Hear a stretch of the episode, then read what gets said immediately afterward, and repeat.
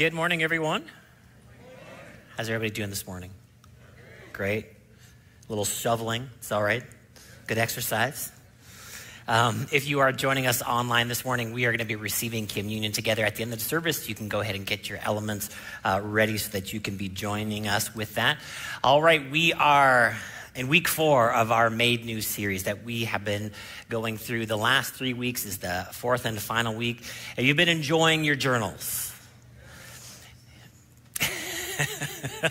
have you been enjoying your journals? You know, last time we checked, we have over 1,400 people that have registered for our Made New Journal on the Bible app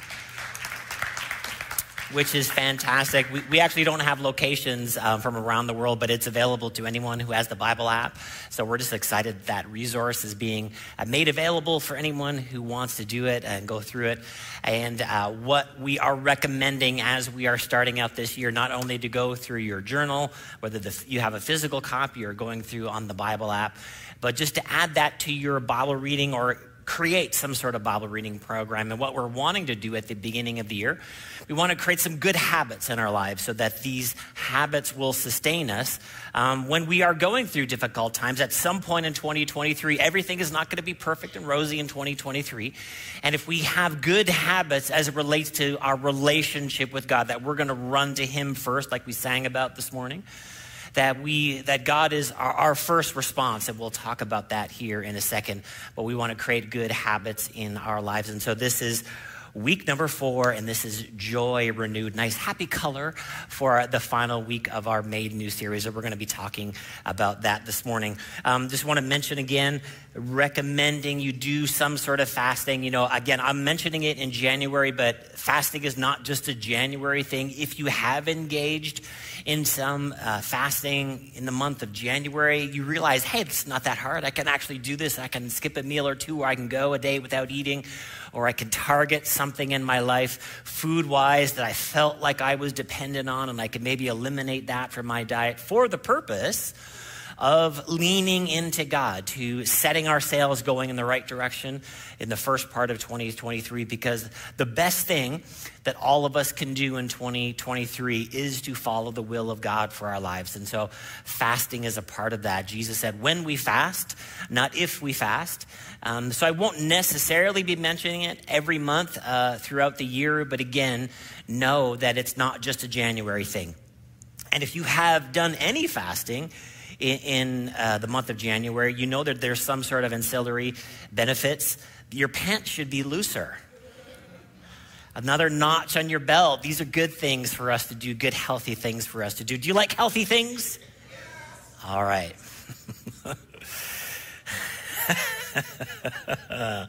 Second Corinthians chapter 5 verse 17 says this, therefore if anyone is in Christ, he is a new creation.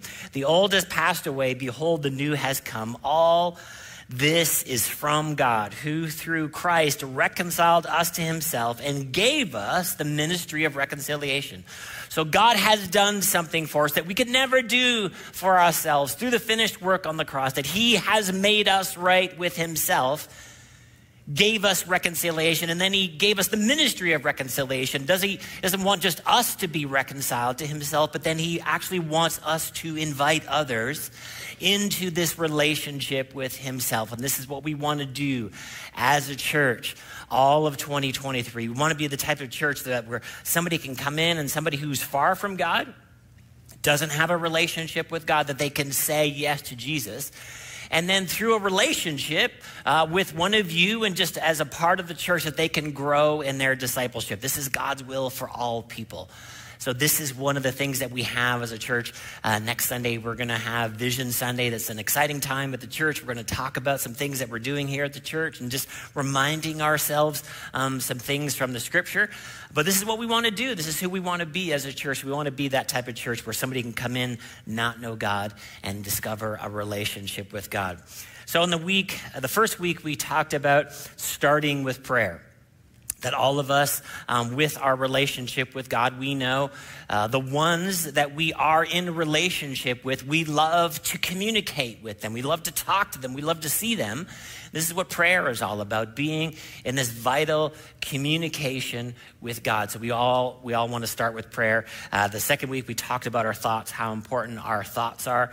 Last week, we talked about relationships and forgiveness.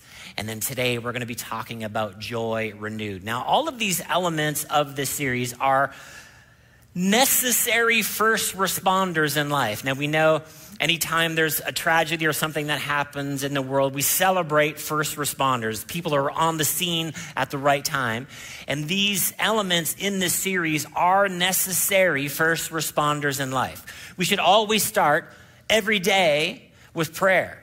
Scripture says that we should always be praying, pray without ceasing. So, this is not something, again, that we put aside for the rest of the year.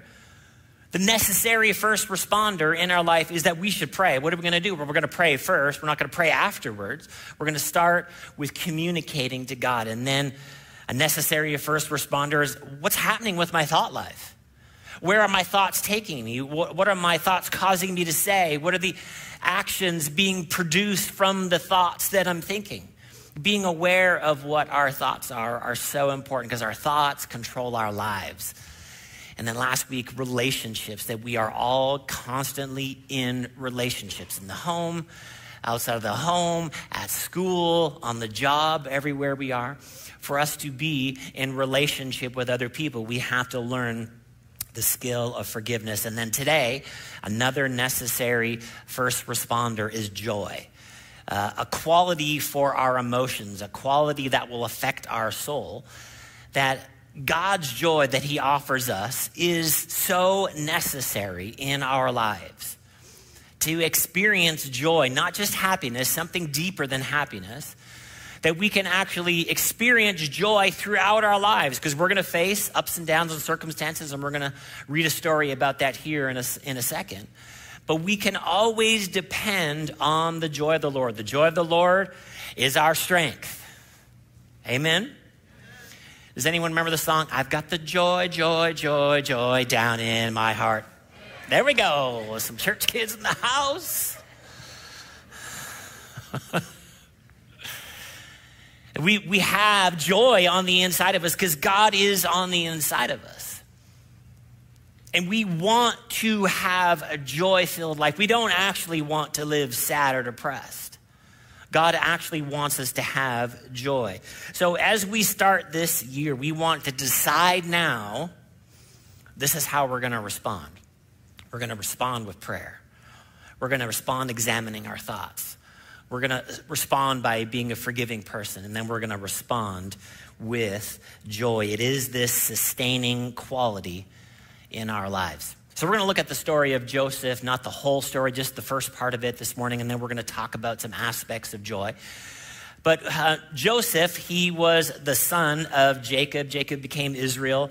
Uh, Israel, Jacob was the son of Isaac. Isaac's dad was Abraham. So, this is who Joseph is. We know that there's a famous Broadway play, Joseph in the Technicolor Dreamcoat and he had a he had a very colorful coat that his dad gave to him. And and one of the things that David was uh, sorry not David Joseph was famous for was being a dreamer.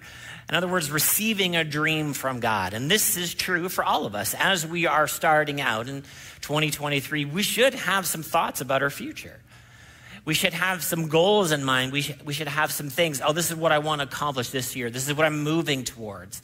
And I believe God places these things in our heart, that God doesn't leave us alone, that within the context of our relationship, He is actually pulling us forward in His will. God was giving Joseph a dream. But we're going to see a little bit what happened with Joseph, even though he had a godly dream. And uh, we can see some things here uh, that we can maybe identify with in the story of Joseph. Genesis uh, 37. And again, I'm not going to read the whole story. It's, you can read it this afternoon get all of the details. It's a great Bible story. Genesis 37, verse 2 says this These are the generations of Jacob. Joseph, being 17 years old, was pastoring in the flock with his brothers. He was a boy with the sons of Bilhah and Zilpah, his father's wives, and Joseph brought a bad report of them to their father. Now, Israel loved Joseph more than any other of his sons because he was the son of his old age. And he made him a robe of many colors. Now, we can already see maybe some problems here within this family structure. And what is it? Is that uh, Jacob, Israel, loved Joseph more than his other children. This is not a good plan. It's not a good thing to do. And when we read the scripture, it's very important for us to understand that there's things descriptive in the scripture and prescriptive. In other words, they're describing things, but not things that we should do. And then there's things that God is actually prescribing us to do. So when we are reading descriptions, sometimes like, why is that in the Bible? Well, sometimes those things are in the Bible so you don't do them. They're described, but God is not prescribing them for your life. This is one of these things that is not prescriptive for you to, to do. You shouldn't have a favorite child. Are you out there this morning? You should love all of your children the same. It, it could create bad dynamics in your home. Verse 4 When his brothers saw that their father loved him more than all his brothers, they hated him, could not speak peacefully to him. And who caused the problem? Dad caused the problem. So this is not prescriptive, dads. Well, you know you're my favorite. Eh, no. Causing problems in your life, dads. The, the, the other siblings, hated him because they saw this. Now listen, verse 5. Joseph, 17 years old. Now Joseph had a dream. And when he told it to his brothers, they hated him even more. First thought is that you got to be careful who you tell your dream to. Because some people will cheer you on, and some people who have had a really hard life will say, eh, probably not. I tried that one time and it didn't work out. Somebody sad and depressed, somebody who hasn't succeeded, they could throw a wet blanket. Some people think this is a ministry, actually, in the church. Wet blanket ministry. There is no such ministry. Throwing a wet blanket on your dreams had a dream, told his brothers. They hated him even more. He said to them, Hear this dream that I have dreamed. Behold, we were binding seven, we were binding sheaves in the field, and behold, my sheaf arose and stood up, and behold, your sheaves gathered around it and bowed down to my sheaf. His brothers said to him, Are you indeed to reign over us? In other words, you're the youngest. Shut up. Don't say anything. We hate you anyway. Are you going to reign over us? Are you going to rule over us? So they hated him even more for his dreams and for his words. And he had another dream. They told his family that the, the sun, moon, and stars would bow down to him. And this was kind of like, you know, when you're 17, you might interpret this dream as like, I'm going to be in charge of all of you. Maybe he had a misunderstanding of the dream, which was true, because at the culmination of the dream, which you can read, you'll be able to read this afternoon, is that when there was a famine in, in their homeland, and later on, Joseph, as we know, is going to end up in Egypt, he's going to become a ruler in Egypt, that his family was there in front of them so he could actually save them from famine. That Joseph was being shown his future responsibility, not this future place where he was going to lord power over everybody else. He maybe had a wrong interpretation of the dream, and maybe his brothers did as well. And they hated him for his dream. Some thoughts about the future. And again, his brothers were very jealous of him. And then, after the brothers heard these two different dreams, that they were out in the field, and Jacob sent Joseph to his brothers. And so they saw him coming from a distance. And so they huddle up. Okay, we, here he comes. They give a huddle. What are we going to do? Listen, this is a dysfunctional family. Let's kill him. There's problems in this family all stemming from the dad and what he did. And one of the brothers like, no, no, no, no. Let's not kill him. Let's just throw him in a, in a pit. And then eventually, they sold him and then told his dad a story that he had been killed by an animal and they dipped his coat in blood. And this was the story that they told the father to his, about his favorite son. And now Joseph, with this dream, has now been sold to the Ishmaelites, who weren't the friends of Jacob and his family. So, where do we go from here? You, you have this dream, and you're thinking that something is going to be something, and then inevitably, sometimes in life, we're finding ourselves, oh, this is not exactly what I imagined it would be. Having this dream from God. And sometimes in those moments, we're tempted to throw out the dream when things go sideways. We're just tempted, just like, well, maybe I, maybe I just didn't hear right. Maybe I'll just give up on the dream. Joseph, maybe my brothers will kill me. No, they sold me instead. And then the Ishmaelites sold him to a ruler in Egypt, and his name was Potiphar. Let's pick up the story here in Genesis 39, verse 1. Now Joseph had been brought down to Egypt, and Potiphar, an officer of Pharaoh, the captain of the guard, an Egyptian, had brought him in, bought him from the Ishmaelites, and had brought him down there. And the Lord was with Joseph, and he became a successful man. When it seemed to go off the rails, he had a dream. His family hated him. His brothers wanted to kill him. They sold him. But then here, Joseph is becoming a successful man in a spot where he didn't actually dream that this would be the successful place he would be. And maybe his family was imagining something different as well. But here in the middle of this negative circumstance, Joseph is actually finding success. And he was in the house of his Egyptian master, and his master saw that the Lord was with him and that the Lord caused all that he did to succeed in his hands. So Joseph found favor in his sight, and he tended him, and he made him overseer of his house and put him in charge of all that he had after being sold and being disappointed by his family.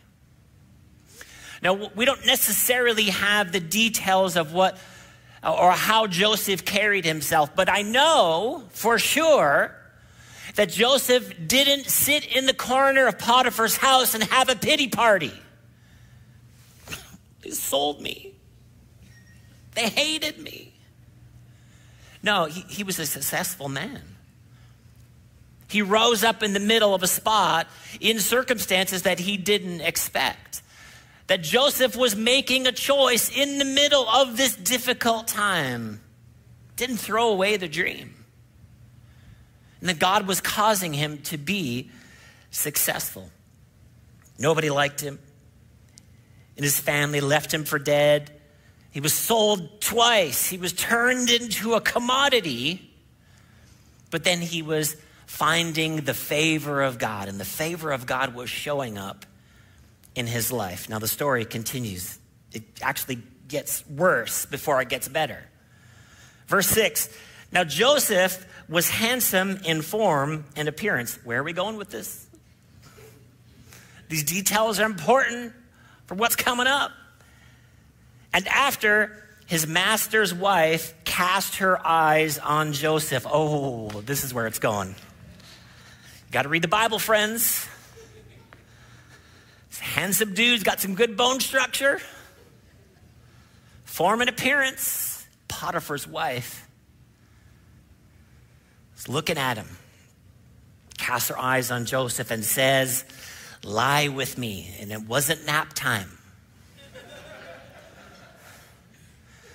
But he refused and said to his master's wife, Behold, because of, of, of, my master has no concern about anything in this house, he has put everything that he has in my charge. In other words, Joseph was responsible, trustworthy. Wasn't he responsible and trustworthy? Why didn't he have a pity party? His family hated him. He was sold twice. I had a dream, God. I, I didn't expect to find myself here.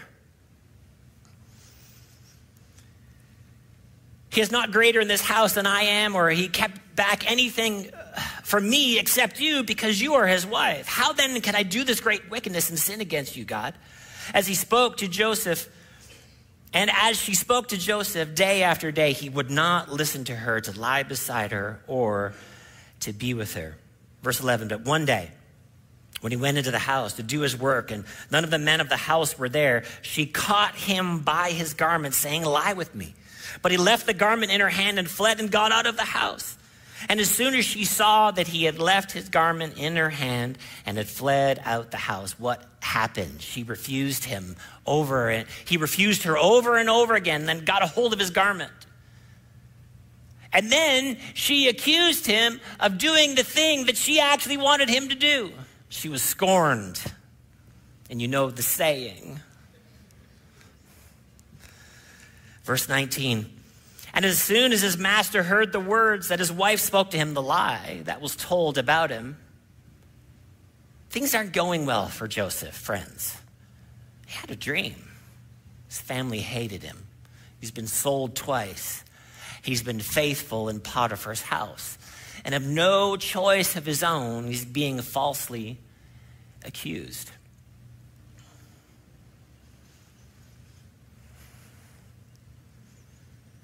Soon as his master heard the words that his wife spoke to him, This is the way your servant treated me, his anger was kindled. And Joseph's master took him and put him in prison,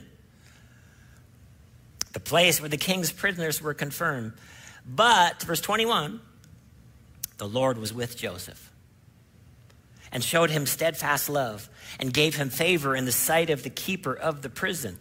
And the keeper of the prison put Joseph in charge of all the prisoners who were in the prison.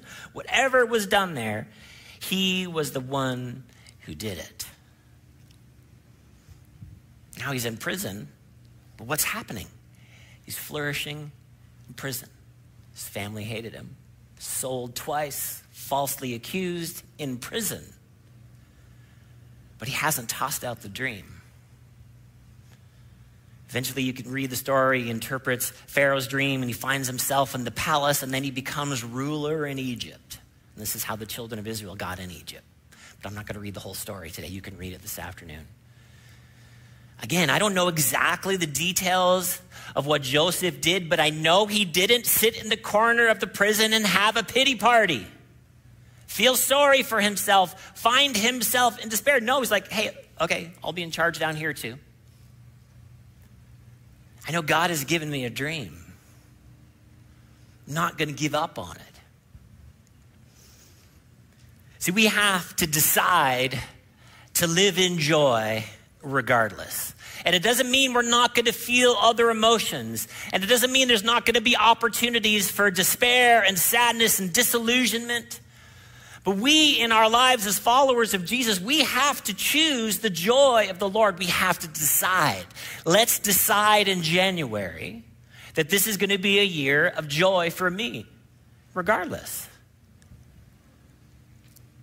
See, the scripture tells us that, again, we're going to face things just like everybody else faces. And this, Jesus told us that we're going to face tribulation. One of the indicators we see of this is like, you know, the, the Bible tells us that we grieve, but we don't grieve like others with people who have no hope. So we grieve. Followers of Jesus grieve. We're going to face all of the emotions other people have. But we actually have this relationship with God, and it means something. There's benefits to us being in a relationship with God. That we can decide to live in the joy of the Lord. Proverbs 1722 says this A joyful heart is good medicine, but a crushed spirit dries up the bones. A joyful heart, this quality on the inside, something on the inside of me, is good medicine. Choosing joy. But a crushed spirit dries the bones dries you up from the inside. We have to decide ahead of time that joy is our portion. James 1 one of my favorite chapters in the whole Bible, explains so much about the character and nature of God. And you'll hear me preach on this multiple times a year. James 1, verse 2 Count it all joy, my brothers, when you meet trials of various kinds. Now, if you continue to read the chapter, we know that those trials, those evil things, don't come from God. God is not sending us into evil to then redeem us. God is a good God. There's no shadow of turning in him, this chapter says. It, so we have to decide something. What do we have to decide? I'm going to count it joy. When you meet trials, of very, I'm going to decide to live in the joy of the Lord even when I'm facing stuff. Why would we have to decide joy? Because from the thing is no joy. When we face a difficulty and a struggle and we find ourselves in the prison, we find ourselves falsely accused, or our family doesn't like us, I'm going to count it joy. Not that joy, not that thing, but I'm going to decide to live in the joy of the Lord. For you know that the testing of your faith produces steadfastness, patience, perseverance. Steadfastness have it full, have its full effect, that you may be perfect and complete, lacking nothing. So I'm going to decide to respond in joy so that I can grow up in patience why? Because when we have a dream, listen, what happens to us, we have a dream, we also associate timing with it. Like, I have a dream, it's all going to come to pass tomorrow, for sure. And then it doesn't happen tomorrow, and it doesn't happen year one, and then it doesn't happen year five, and it's very easy again just to give up. But when, when things come and, and, and sidetrack us, don't give up on your dream. Don't quit. Don't be disillusioned. I'm going to decide to live in joy. Because when I decide to live in joy, then patience is going to grow up in me, and we all need to be more patient. Doesn't mean I'm giving up on the dream. God placed that dream in my heart. But I'm going to decide to live in joy. John 15, verse 17. We're going to see a word repeated over and over again in, these, in this portion of scripture, and the word is abide. John 15, 7 says this If you abide in me, and my words abide in you, ask whatever you wish, and it will be done for you. For this is my, for by this my Father is glorified, that you bear much fruit, and so prove to be my disciples. As the Father has loved me, so have I loved you. Abide in my love. If you keep my commandments, you will abide in my love. Just as the Father just as I have kept my Father's commandments and abide in his love. These things have I spoken to you that my joy may be in you and your joy may be full. So, all of this has meaning. We, we ended up in the fullness of God's joy, and this is what we want. But what do we have to choose before that? Where I'm going to abide in the love of God. I am going to remain in God's love. I'm going to choose to stay in the place of God's word. These are all internal things that are happening. And when I choose his love and I choose his word, my joy will be full. Listen, there's going to be stuff all of the time. There's going to be tribulation in the world around us. There's going to be stuff that we have to go through, but the dream is still out in front of us. We're not going to give up on the God given dreams. We're not good at measuring time, again, especially in our society. We can get everything fast, we can get stuff fast. See, but God is wanting you to trust Him with the dream that He's given you. And that includes the timing of it. So we're going to choose joy on the journey. I'm going to abide in His love, I'm going to abide in His word. I'm going to dwell there, I'm going to continue there. Romans 12 12 says this Rejoice in hope, be patient, tribulation, be constant in prayer. Three good words to describe us this year. What are we going to do? We're going to rejoice, we're going to be patient, and we're going to be constant. Rejoice just means joyfully, be glad. I'm going to choose to be glad because, again, all of the stuff that happens in life doesn't necessarily make me glad. We could look, we could have got up this morning. If we didn't see the weather report, we could have got up and looked out the window and just been, ah, snow. I mean, it's a silly example. There's people like that. You just live in this place that everything is bad and then you watch the news to have it all confirmed. And then we just live in this place. We abide in this other place, but God is wanting us to abide in Him, in His love. Galatians 5 22 and 23, fruit of the Spirit. But the fruit of the Spirit is love, joy, peace, patience, kindness, goodness, faithfulness, gentleness, self control. Against such things, there is no law. One of my Bible school instructors uh, would illustrate our lives uh, like a car. He was a big car guy. And, you know, it's very important, he would say, when you're looking on the dash of your car, it's really important to know how your car is. And he would liken this to our lives. And he said, It's very important for you to know the two dials of your life joy and peace because these are inner qualities that we have to be aware of. Because if either of these things get to empty, we find ourselves in trouble. But neither of these things have to get to empty in our lives because God gives us and provides us these things when we abide in Him. And finally, this that we need to find joy in our relationship with God. Psalm 51 verse 10. This is written by David after a time where he had messed up. Psalm 51:10 he said, "Create in me a clean heart, O God, and renew a right spirit within me. Cast me not away from your presence and take not your holy spirit from, from me. Restore to me the joy of your salvation and uphold me with a willing spirit." The joy of your salvation. Just this relationship that we have with God. Intrinsic to it is joy. We think about who God is and what He has provided for us, and then He walks with us. He doesn't leave us alone. Doesn't leave us alone when, when our family doesn't like us. And we find ourselves in a spot that we didn't expect. That we can have the joy of our salvation restored to us. And our salvation actually comes from Him. See, God is a God of blessing, and we experience God's blessings in so many ways, but we can get our, our attention on the blessings and forget the blesser. And this is where joy comes from.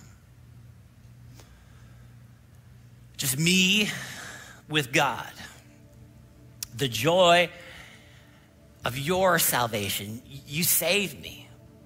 You didn't leave me alone. You changed my eternity forever. That I can have joy in that relationship. See, and this is what God wants for all of us.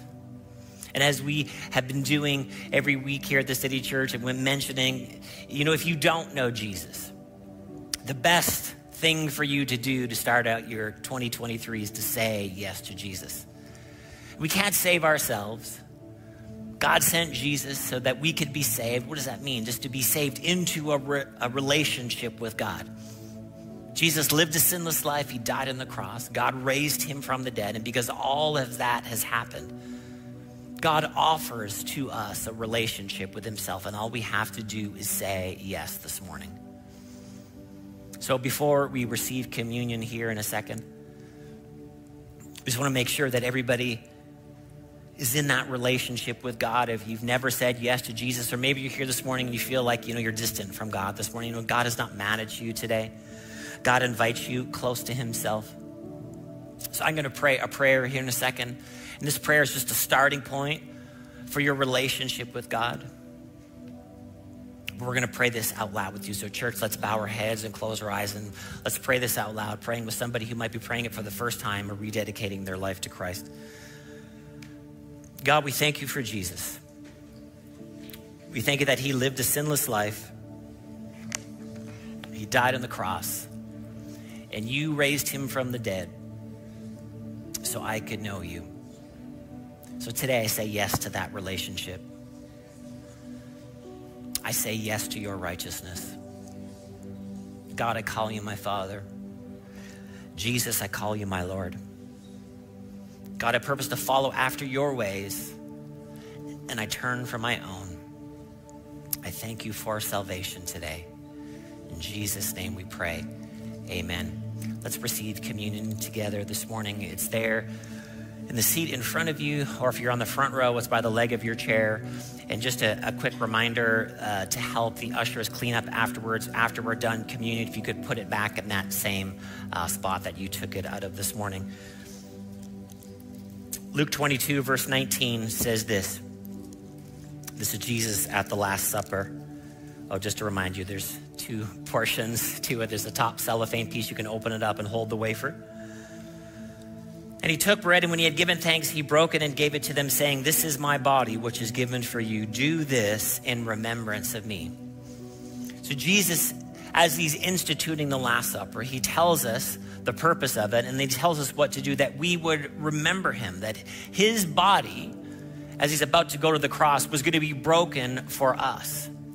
Isaiah 53 says, He took stripes on his back so our bodies can be healed. So, as we remember this notion today, that we know when Jesus walked the earth, that he was famous for healing. Jesus Christ is the same yesterday, today, and forever. So, if we're facing any sickness and disease here in the room today, or maybe today we're suffering from a broken heart, you know, God heals human hearts. Let's remind ourselves, let's remember who Jesus is. Let's just pray today. God, we thank you for Jesus today. We thank you that he is our healer. We remember your goodness today, Lord. That Jesus sacrificed his body for ours. And so, God, this morning we just open ourselves up today to your spirit. God, we thank you that you heal us because you love us that you heal us because of your grace. And so we just open ourselves up, Lord, to your healing power today from the top of our head to the soles of our feet. We thank you, Lord, that your power is greater than any sickness and disease that we could face. God, we thank you, Lord, that you heal the brokenhearted today. God, we thank you that we never have to be afraid of your spirit that your Holy Spirit comes and indwells us with his love and his grace. God, we thank you for that today. In Jesus' name we pray. Amen. Let's eat together.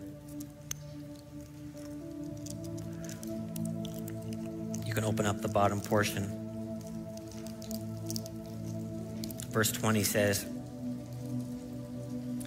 And likewise the cup after they had eaten, saying, This cup has been poured out for you, is the new covenant in my blood. The scripture says, Without the shedding of blood, there's no remission of sins. So as we hold this this morning, we are supposed to reminded, be reminded of the fact of God's forgiveness. That God offers us forgiveness today. For all the mistakes that we've made, for all the sins that we committed, that God is not looking at our past and deciding our future. But God gives us grace. Aren't you thankful for that today? Let's just pray before we drink. God, we're so thankful today for Jesus and his shed blood. And so we come to you today, Lord. Know that you are, you are offering us forgiveness, that your mercies are new every morning. We're so thankful, Lord, that we can stand righteous in your presence today, not because of our own goodness, but because of the actions of Jesus, because of his shed blood. That we are in a relationship with you today, Lord, because you forgive us. We thank you, Lord, that you are washing us clean from our past and our sins. We receive your forgiveness today. In Jesus' name we pray. Amen. Let's drink together.